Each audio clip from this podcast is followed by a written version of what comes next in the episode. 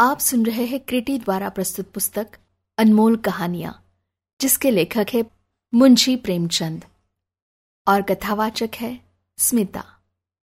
कहानी का नाम नमक का दरोगा।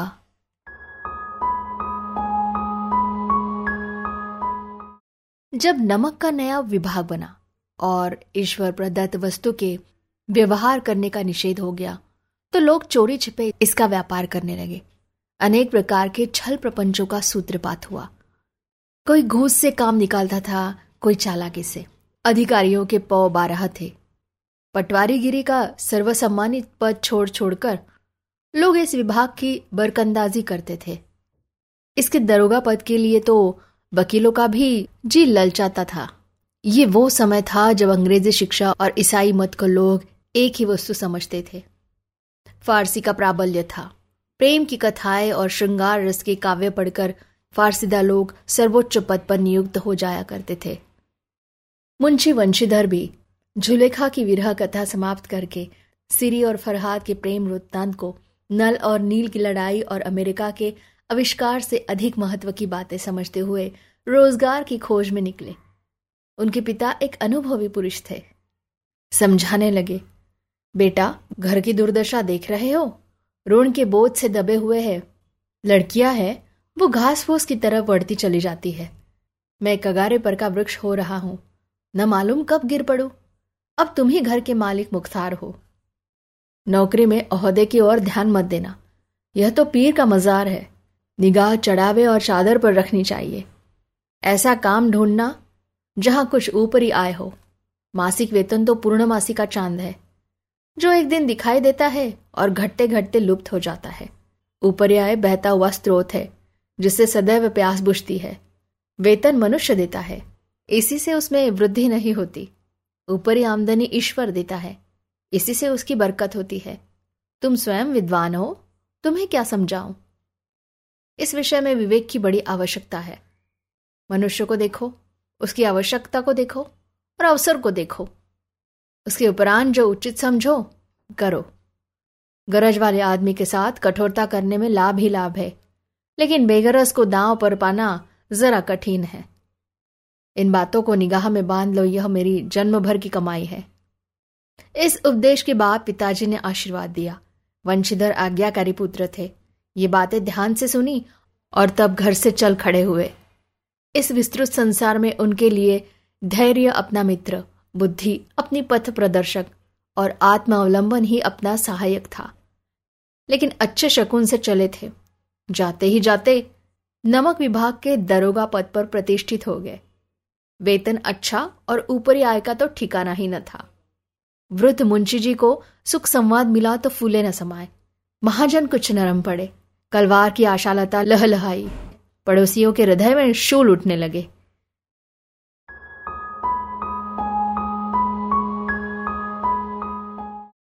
जाड़े के दिन थे और रात का समय। नमक के सिपाही, चौकीदार नशे में मस्त थे।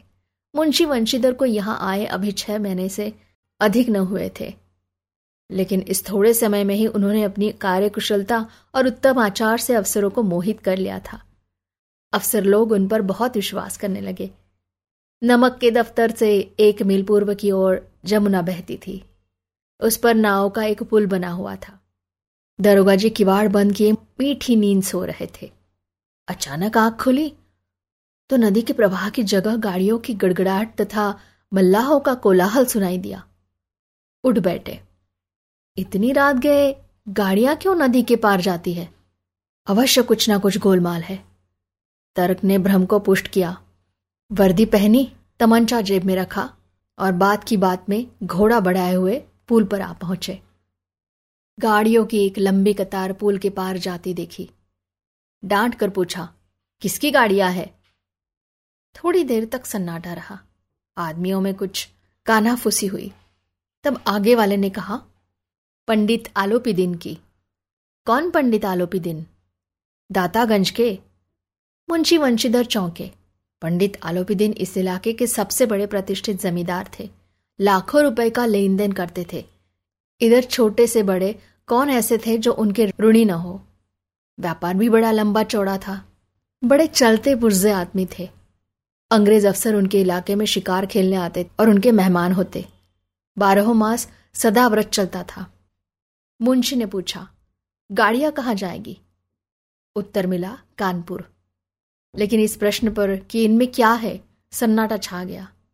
दरोगा साहब का संदेह और भी बढ़ा कुछ देर तक उत्तर की बात देखकर वह ज़ोर से बोले, क्या तुम सब गूँगे हो गए हो? हम पूछते हैं, इनमें क्या लदा है?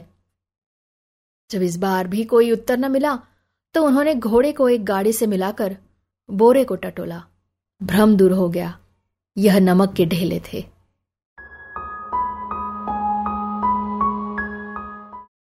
पंडित अलोपी दिन अपने सजीले रथ पर सवार कुछ सोते, कुछ जागते चले आते थे। अचानक कई गाड़ी वालों ने घबराए हुए आकर जगाया और बोले, महाराज, दरोगा ने गाड़ियाँ रोक दी है और घाट पर खड़े आपको बुलाते हैं। पंडित आलोपी दिन का लक्ष्मी जी पर अखंड विश्वास था। वो कहा करते थे कि संसार का तो कहना ही क्या, स्वर्ग में भी लक्ष्मी का ही राज्य है। उनका यह कहना यथार्थ ही था। न्याय और नीति सब लक्ष्मी के ही खिलौने हैं। इन्हें वह जैसे चाहती है नचाती है। लेटे लेटे ही गर्व से बोले, चलो, हम आते हैं। यह कहकर पंडित जी ने बड़े निश्चिंता से पान के बीड़े लगाकर खाए। फिर लिहाफ ओढ़े हुए दरोगा के पास आकर बोले, बाबूजी, आशीर्वाद। कहिए, हमसे ऐसा कौन सा अपराध हुआ कि गाड़ियाँ रोक दी गई? हम ब्राह्मणों पर तो आपकी कृपा दृष्टि रहनी चाहिए।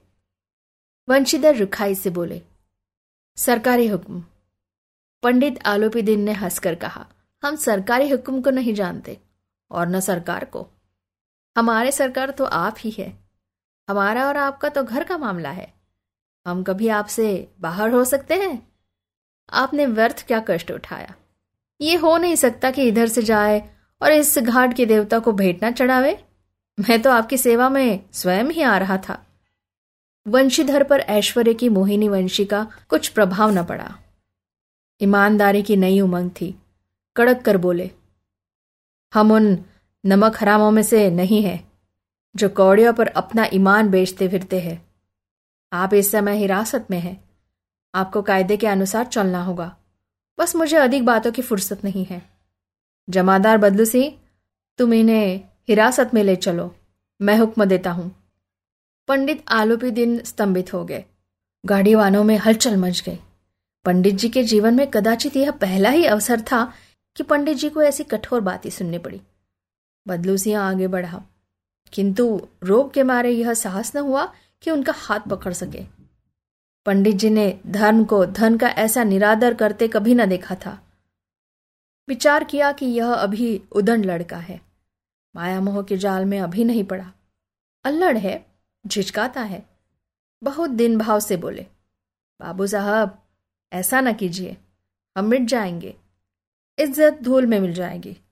हमारा अपमान करने से आपके हाथ क्या आएगा? हम किसी तरह आपसे बाहर थोड़ी ही है? वंशीधर ने कठोर स्वर में कहा, हम ऐसी बातें नहीं सुनना चाहते। आलोपीदीन ने जिस सहारे को चट्टान समझ रखा था, वह पैरों के नीचे खिसकता हुआ मालूम हुआ। स्वाभिमान और धन ऐश्वर्य की कड़ी चोट लगी। किंतु अभी तक धन की सांख्यिक शक्ति का पूरा भरोसा था। अपने मुख्तार से बोले लाला जी एक हज़ार के नोट बाबू साहब को भेंट करो। आप इस समय भूखे सी हो रहे हो। वंशीधर ने गर्म होकर कहा, एक हज़ार नहीं, एक लाख भी मुझे सच्चे मार्ग से नहीं हटा सकते। धन की इस बुद्धिहीन दृढ़ता और देव दुर्लभ त्याग पर मन बहुत झुंझलाया। अब दोनों शक्तियों में संग्राम होने लगा। धन ने उछल उछल कर आक्रमण करने शुरू किए। एक से पाँच पाँच से दस दस से पंद्रह और पंद्रह से बीस हज़ार तक नौबत पहुँची। किंतु धर्म अलौकिक वीरता के साथ बहुसंख्यक सेना के सम्मुख अकेला पर्वत की भांति अटल, अविचलित खड़ा था। आलोपी दिन निराश होकर बोले, अब इससे अधिक मेरा साहस नहीं, आगे आपको अधिकार है। वंशीधर ने अपने जमादार को ललकारा। बदलू सिंह मन में दरोगा जी को गालियाँ देता हुआ पंडित आलोपी दिन की ओर बढ़ा। पंडित जी घबराकर दो तीन कदम पीछे हट गए। अत्यंत दीनता से बोले, बाबू साहब, ईश्वर के लिए मुझ पर दया कीजिए। मैं पच्चीस हज़ार पर निपटारा करने को तैयार हूँ। असंभव बात है। तीस हज़ार पर किसी तरह भी संभव नहीं। क्या चालीस हज़ार पर भी नहीं? चालीस हज़ार नहीं, चालीस लाख पर भी असंभव है। बदलू सिंह, इस आदमी को हिरासत में ले लो। अब मैं एक शब्द भी नहीं सुनना चाहता। धर्म ने धन को पैरों तले कुचल डाला। आलोपी दिन ने एक दष्ट पुष्ट मनुष्य को हथकड़िया लिए हुए अपनी तरफ़ आते देखा। चारों ओर निराश और कातर दृष्टि से देखने लगे। इसके बाद मूर्छित होकर गिर पड़े।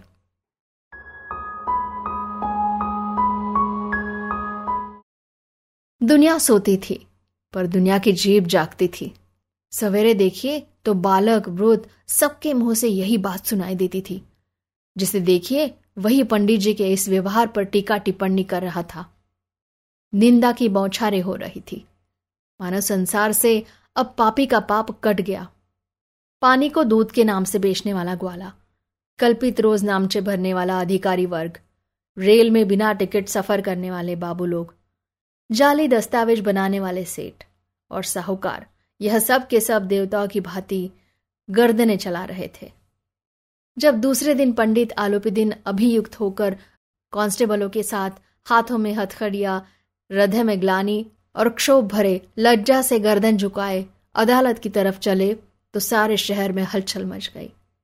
मेलों में कदाचित आँखें इतनी व्यग्र न होती होगी। भीड़ के मारे छत और दीवार में कोई भेद न रहा।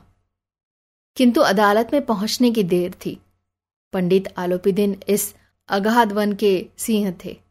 अधिकारी वर्ग उनके भक्त, अमले उनके सेवक, वकील मुख्तार उनके आज्ञापालक और अर्दली, चपरासी तथा चौकीदार तो उनके बिना मोल के गुलाम थे।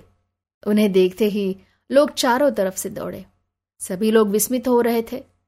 इसलिए नहीं कि आलोपी दिन ने यह कर्म किया है। बल्कि इसके लिए कि वह कानून के पंजे में कैसे आए। ऐसा मनुष्य, जिसके पास असाध्य साधन करने वाला धन और अनन्यवा चालता हो, वह क्यों कानून के पंच में आए? प्रत्येक मनुष्य उनसे सहानुभूति प्रकट करता था। बड़ी तत्परता से इस आक्रमण को रोकने के निमित्त वकीलों की एक सेना तैयार हो गई। न्याय के मैदान में धर्म और धन में युद्ध ठन गया। वंशीधर चुपचाप खड़े थे। उनके पास सत्य के सिवा न कोई बल था, न स्पष्ट भाषण के अतिरिक्त कोई शस्त्र। गवाह थे, किंतु लोभ से डावाडोल यहाँ तक कि मुंशी जी को न्याय भी अपनी ओर कुछ खींचा हुआ दिख पड़ता था। वह न्याय का दरबार था, परंतु उसके कर्मचारियों पर पक्षपात का नशा छाया हुआ था। किंतु पक्षपात और न्याय का क्या मेल? जहाँ पक्षपात हो, वहाँ न्याय की कल्पना नहीं की जा सकती। मुकदमा शीघ्र ही समाप्त हो गया। डिप्टी मजिस्ट्री ने अपनी तजवीज में लिखा, पंडित आलोपी दिन के विरुद्ध दिए गए प्रमाण निर्मूल और भ्रमात्मक है। वह एक बड़े भारी आदमी है। यह बात कल्पना के बाहर है कि उन्होंने थोड़े लाभ के लिए ऐसा दुस्साहस किया हो।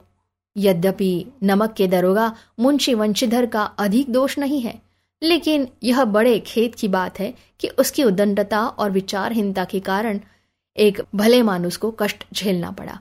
हम प्रसन्न हैं कि वह अपने काम में सजग और सचेत रहता है। किंतु नमक के मुकदमे की बढ़ी हुई नमक से हलाली ने उसके विवेक और बुद्धि को भ्रष्ट कर दिया है। भविष्य में उसे होशियार रहना चाहिए। वकीलों ने यह फैसला सुना और उछल पड़े। पंडित आरोपी दिन मुस्कुराते हुए बाहर निकले। स्वजन बांधवों ने रुपए की लूट की। उदारता का सागर उमड़ पड़ा।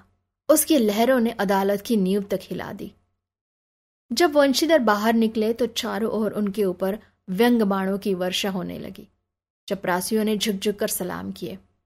किंतु इस समय एक कटु वाक्य एक एक संकेत उनकी गर्भाग्नि को प्रज्वलित कर रहा था। कदाचित इस मुकदमे में सफल होकर वह इस तरह अकड़ते हुए न चलते। आज उन्हें संसार का एक खेदजनक, विचित्र अनुभव हुआ। न्याय और विद्वत्ता, लंबी चौड़ी उपाधियाँ बड़ी बड़ी दाढ़ियाँ, ढीले चौगे। एक भी सच्चे आदर का पात्र नहीं है। वंशीधर ने धन से बैर मोल लिया था। उसका मूल्य चुकाना अनिवार्य था। कठिनता से एक सप्ताह बीता होगा कि मुअत्तली का परवाना आ पहुँचा। कार्यपारायणता का दंड मिला। बेचारे भग्न हृदय शोक और खेत से व्यथित होकर घर को चले। बूढ़े मुंशी जी तो पहले से ही कुड़बुड़ा रहे थे कि चलते चलते इस लड़के को समझाया था। लेकिन इसने एक ना सुनी। सब मनमानी करता है। हम तो कलवार और कसाई के तगादे सही बुढ़ापे में भगत बनकर बैठे और वहाँ बस वही सुखी तनख्वाह। हमने भी तो नौकरी की है और कोई अहदेदार नहीं थे। लेकिन काम लिया, दिल खोल कर किया। और आप ईमानदार बनने चले हैं। घर में चाहे अंधेरा हो मस्जिद में अवश्य दिया जलाएँगे। खेद ऐसी समझ पर। पढ़ना, लिखना सब अकारथ गया। इसके थोड़े ही दिनों बाद जब मुंशी वंशीधर इस दुरावस्था में घर पहुँचे और बूढ़े पिताजी ने समाचार सुना तो सिर पिट लिया। बोले, जी चाहता है कि तुम्हारा और अपना सिर फोड़ लूँ। बहुत देर तक पछता पछता कर हाथ मलते रहे। क्रोध में कुछ कठोर बातें भी कही। और यदि वंशीधर वहाँ से टल न जाता तो अवश्य ही यह क्रोध विकट रूप धारण करता। वृद्ध माता को भी दुख हुआ। जगन्नाथ और रामेश्वर यात्रा की कामनाएँ मिट्टी में मिल गई। पत्नी ने कई दिनों तक सीधे मुँह बात तक नहीं की। इसी प्रकार एक सप्ताह बीत गया। संध्या का समय था। बूढ़े मुंशी जी बैठे बैठे राम नाम की माला जप रहे थे। इसी समय उनके द्वार पर सजा हुआ रथ आकर रुका। हरे और गुलाबी पर्दे पछिए बैलों की जोड़ी, उनकी गर्दन में नीले धागे सिंह पीतल से जड़े हुए। कई नौकर लाठियाँ कंधों पर रखे साथ थे। मुंशी जी अगवानी को दौड़े देखा तो पंडित आलोपी दिन है। झुककर दंडवत की और लल्लो चप्पो की बातें करने लगे। हमारा भाग्य उदय हुआ, जो आपके चरण इस द्वार पर आए। आप हमारे पूज्य देवता है। आपको कौन सा मुँह दिखावे? मुँह में तो कालिख लगी हुई है। किंतु क्या करे? लड़का अभागा कपूत है। नहीं तो आपसे क्या मुँह छिपाना पड़ता? ईश्वर निसंतान चाहे रखे, पर ऐसी संतान न दे। आलोपी दिन ने कहा, नहीं भाई साहब, ऐसा ना कहिए। मुंशी जी ने चकित होकर कहा, ऐसी संतान को और क्या कहूँ? आलोपी दिन ने वात्सल्यपूर्ण स्वर में कहा, कुल तिलक और पुरखों की कीर्ति उज्जवल करने वाले संसार में ऐसे कितने धर्मपारायण मनुष्य है, जो धर्म पर अपना सब कुछ अर्पण कर सके। पंडित आलोपी दिन ने वंशीधर से कहा, दरोगा जी, इसे खुशामद न समझिए। खुशामद करने के लिए मुझे इतना कष्ट उठाने की ज़रूरत न थी। उस रात को आपने अपने अधिकार बल से अपनी हिरासत में लिया था। किंतु आज मैं स्वेच्छा से आपकी हिरासत में आया हूँ। मैंने हज़ारों रईस और आमिर देखे। हज़ारों उच्च पदाधिकारियों से काम पड़ा। किंतु परास किया तो आपने। मैंने सबको अपना और अपने धन का गुलाम बनाकर छोड़ दिया। मुझे आज्ञा दीजिए कि आपसे कुछ विनय करूँ। वंशीधर ने आलोपी दिन को आते देखा तो उठकर सत्कार किया। किंतु स्वाभिमान सहित समझ गए कि यह महाशय मुझे लज्जित करने और जलाने आए हैं। क्षमा प्रार्थना की चेष्टा नहीं की। वरना उन्हें अपने पिता की यह ठकुर सुहाती की बात असह्य सी प्रतीत हुई। पर पंडित जी की बातें सुनी तो मन की मैल मिट गई। पंडित जी की ओर उड़ती हुई दृष्टि से देखा। सद्भावक झलक रहा था। गर्व ने अब लज्जा के सामने सिर झुका दिया। शर्माते हुए बोले, यह आपकी उदारता है जो ऐसा कहते हैं। मुझसे जो कुछ अविनय हुई है, उसे क्षमा कीजिए। मैं धर्म की बेड़ी में जकड़ा हुआ था। नहीं तो वैसे मैं आपका दास हूँ। जो आज्ञा होगी वह मेरे सिर माथे पर। आलोपी दिन ने विनित भाव से कहा, नदी तट पर आपने मेरी प्रार्थना नहीं स्वीकार की थी, किंतु आज स्वीकार करनी पड़ेगी। वंशीधर बोले, मैं किस योग्य हूँ? किंतु जो कुछ सेवा मुझसे हो सकती है, उसमें त्रुटि न हो। आलोपी दिन ने एक स्टाम्प लगा हुआ पत्र निकाला और उसे वंशीधर के सामने रखकर बोले इस पद को स्वीकार कीजिए और अपने हस्ताक्षर कर दीजिए। मैं ब्राह्मण हूँ। जब तक यह सवाल पूरा ना कीजिएगा, द्वार से न हटूँगा। मुंशी वंशीधर ने उस कागज़ को पढ़ा तो कृतज्ञता से आँखों में आँसू भर आए पंडित आलोपी दिन ने उनको अपनी सारी जायदाद का स्थायी मैनेजर नियत किया था। छह हज़ार वार्षिक वेतन के अतिरिक्त रोज़ाना खर्च अलग, सवारी के लिए घोड़ा, रहने को बंगला, नौकर, चाकर मुफ़्त कंपित स्वर में बोले, पंडित जी, मुझमें इतनी सामर्थ्य नहीं है कि आपकी उदारता की प्रशंसा कर सकूँ, किंतु ऐसे उच्च पद के लिए योग्य नहीं हूँ। आलोपी दिन हंसकर बोले, मुझे इस समय एक अयोग्य मनुष्य की ही ज़रूरत है। वंशीधर ने गंभीर भाव से कहा, यो, मैं आपका दास हूँ। आप जैसे कीर्तिवान सज्जन पुरुष की सेवा करना मेरे लिए सौभाग्य की बात है। किंतु मुझमें न विद्या है, न बुद्धि। न वह स्वभाव जो इन त्रुटियों की पूर्ति कर देता है। ऐसे महान कार्य के लिए एक बड़े मर्मज्ञ, अनुभवी मनुष्य की ज़रूरत है। आलोपिदिन ने कलमदान से कलम निकाली और उसे वंशीधर के हाथ में देकर बोले, न मुझे विद्वत्ता की चाह है, न अनुभव की, न मर्मज्ञता की, न कार्य कुशलता की। इन गुणों के महत्व को खूब पा चुका हूँ। अब सौभाग्य और सुअवसर ने मुझे वह मोती दे दिया जिसके सामने योग्यता और विद्वत्ता की चमक फीकी पड़ जाती है। यह कलम लीजिए, अधिक सोच विचार न कीजिए, दस्तखत कर दीजिए। परमात्मा से यही प्रार्थना है कि वह आपको सदैव वही नदी के किनारे वाला बेमुरवत उदंड कठोर, परंतु धर्मनिष्ठ दरोगा बनाए रखे। वंशीधर की आँखें डबडबा आई हृदय के संकुचित पात्र में इतना एहसान न समा सका। एक बार फिर पंडित जी की ओर भक्ति और श्रद्धा की दृष्टि से देखा और कांपते हुए हाथ से मैनेजरी के कागज़ पर हस्ताक्षर कर दिए। आलोपी दिन ने प्रफुल्लित होकर उन्हें गले लगा लिया।